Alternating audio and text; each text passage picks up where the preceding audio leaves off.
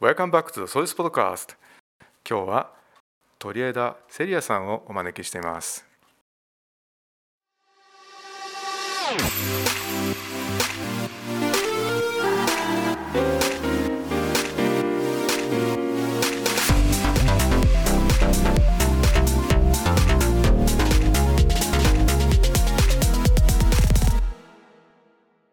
こんにちは。こんにちは。12年3組の鳥枝セリアと申します。セリアさんはつい最近留学から帰ってきましたね。留学先がドイツだったんですよね。どうして留学をしようと思ったんですか？留学しようと思ったのは、まあ、家族の影響が強いんですけども、でもドイツを選んだのは自分の意思で、その姉がもともとアメリカ合衆国に留学していたんですけども、そのドイツを選んだ理由としてはやっぱり歴史が好きっていうのと、あとはやっぱ国民性がすごい日本と似ているけど、やっぱ根本的なところで違うというところにすごく魅力を感じまして、ドイツを選びました。セリアさんはドイツ語を以前から勉強してたんですか？はい、ドイツ語は、えっと、日本で約2年間ほど学んでそれでも全然難しくて、えっと、一番初級のレベルのドイツ語検定しか取れなかったんですけどもやっぱり、えっと、英語ともまあ少し類似点はあるんですけどもその全然使い勝手が違うと言いますか。でもやっぱ英語より簡単だと感じるところはそういう、えっと、英語って説をつなげて言うじゃないですか。それがドイツ語にはなくて全部一個一個区切るっていうところで聞きやすかったり喋りやすかったりするのが自分にとってとてもありがたかったところです。先ほどねドイツと日本って似てるところがあるけども、まあ、根本的に違うところもあるってお話になったんですけども具体的に似ているところそしてまあ根本的に違うところって一体何でしょうか？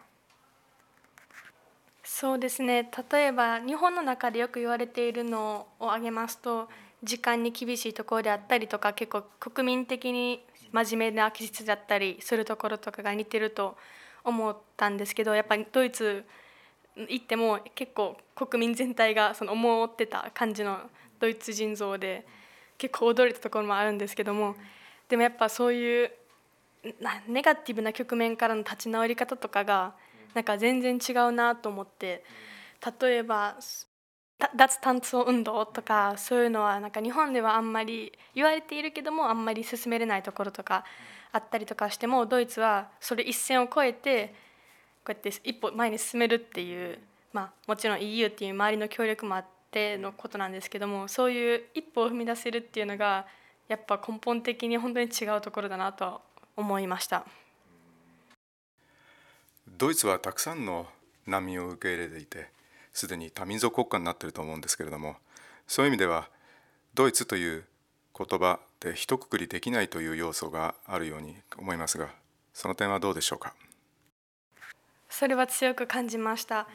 でも、えっと、EU の他の国と違ってドイツからドイツに来る移民っていうのは大体トルコ系が多いんですね。だから何だろう結構フランスとかは南アフリカとかアフリカからとかの移民とかの方が多いんですけどもそういった黒人の方とかはドイツの町にはほとんどいなくてどちらかというとアラブ系のあの人たちがそう結構街中を歩いていたりお店とかをやったりしたりしていてそうですねやっぱドイツっていうなんだろうドイツ国民だけをひとまとまりみたいな感じではなくてやっぱりドイツ国民の中にも結構そのゲルマン民族的な感じの意識は結構根強く残っていると思うんですよね。でもその上でどうなんて言うんだろう他の国の人たちと仲を深めていこうだとかそういうのを結構日頃から強く思ってたりして例えばあのトルコでトルコのケバブとかが有名じゃないですかそれをドイツの中に持ち込んでドイツ風にちょっとアレンジしたものとかがすごく売り出されてたりしたり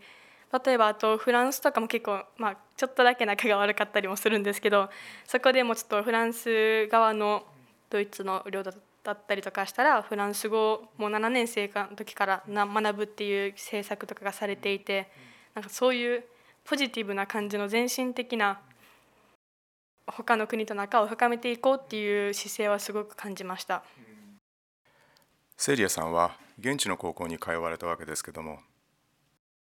そこの学校と、まあ、日本の学校あるいはこの SOS との違いということあるいは共通点何か見つけましたか？結構違うところが、はい、いっぱいありました。例えばなんだろう基本的結構自由なんですね。なんか先生も自由だったり生徒も自由だったりしてなんか先生が「あ今日ちょっと娘の参観日やるからこの授業あれキャンセルね」とか言ってなんか生徒が自由に散歩し回ったりとかそういうのが普通だったり。そうなんですよ。だからもう 1, 1日になんか3授業が落ちて3授業がキャンセルされてなんかもう2時間しか学校ないみたいな。そういう子たちはもうすぐ家帰ったりとかそういうのとかしてたり結構自由な感じだったんですけど、学校内の活動が思ったよりも少なくて、まあ、これは海外共通だと思うんですけども例えばクラブ活動だったりとかがほとんどない感じで。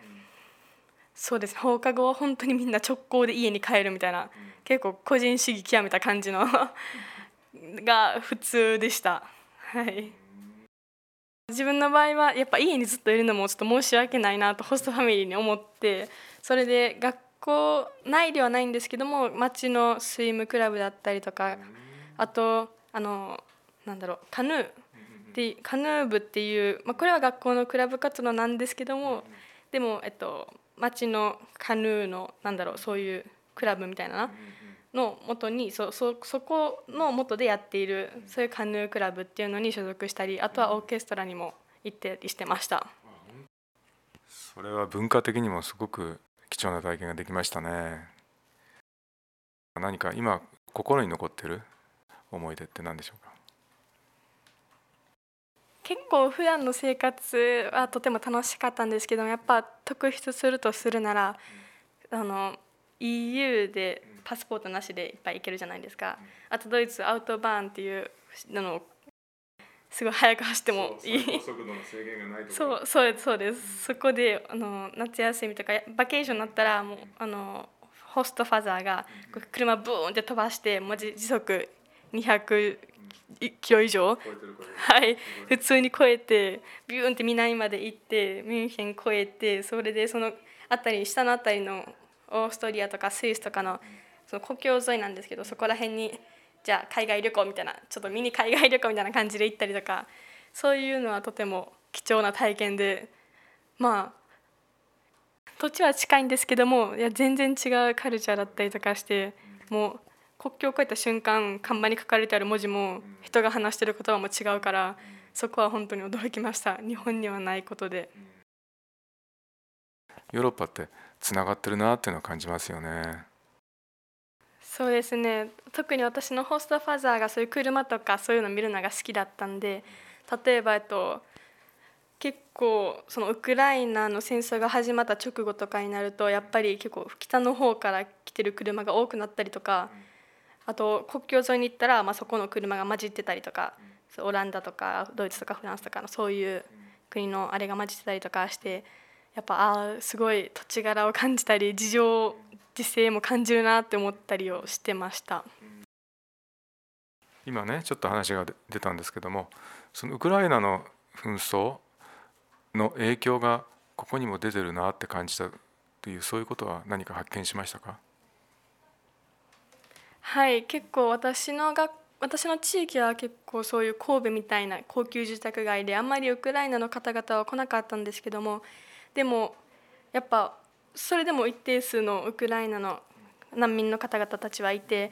例えば一つのま私の町にもあったんですけどそういう体育館でっかい体育館みたいなのを使ってウクライナの人たちを受け入れようみたいなそういう施設ができたりとか、まあ、学校にもドイツ語全く喋れないけどでもそれでもウクライナから来た生徒さんたちをそのドイツの学校で受け,れ受け入れたりとかそういうのを数々目にしてそうそれでなんか英語もドイツ語も喋れない人に病院はどこやって街中で聞かれた時はほんまにびっくりしたんですけど。はい。そういう意味でも陸続きっていうことを意識しますよね。さてせいやさんは、まあ、この今回の貴重な体験をたくさんしている中でこれからどういう生き方どういう学び方をしていこうと思ってますか？私は基本的にドイツが大好きなのでやっぱ日本からはちょっと出たいなって思っててそのできればドイツ国内で仕事をしたり働けたりっていうそういう結構私自身がドイツのそういう個人主義だとかそういう気象にあったからやっぱ日本はちょっとだけなんだろうあんまりにも型にはまりすぎていてちょっと息苦しいなとか街中で感じたりすることがやっぱ多いんで外に飛び出してみることの大事さみたいな重要性みたいなのをやっぱり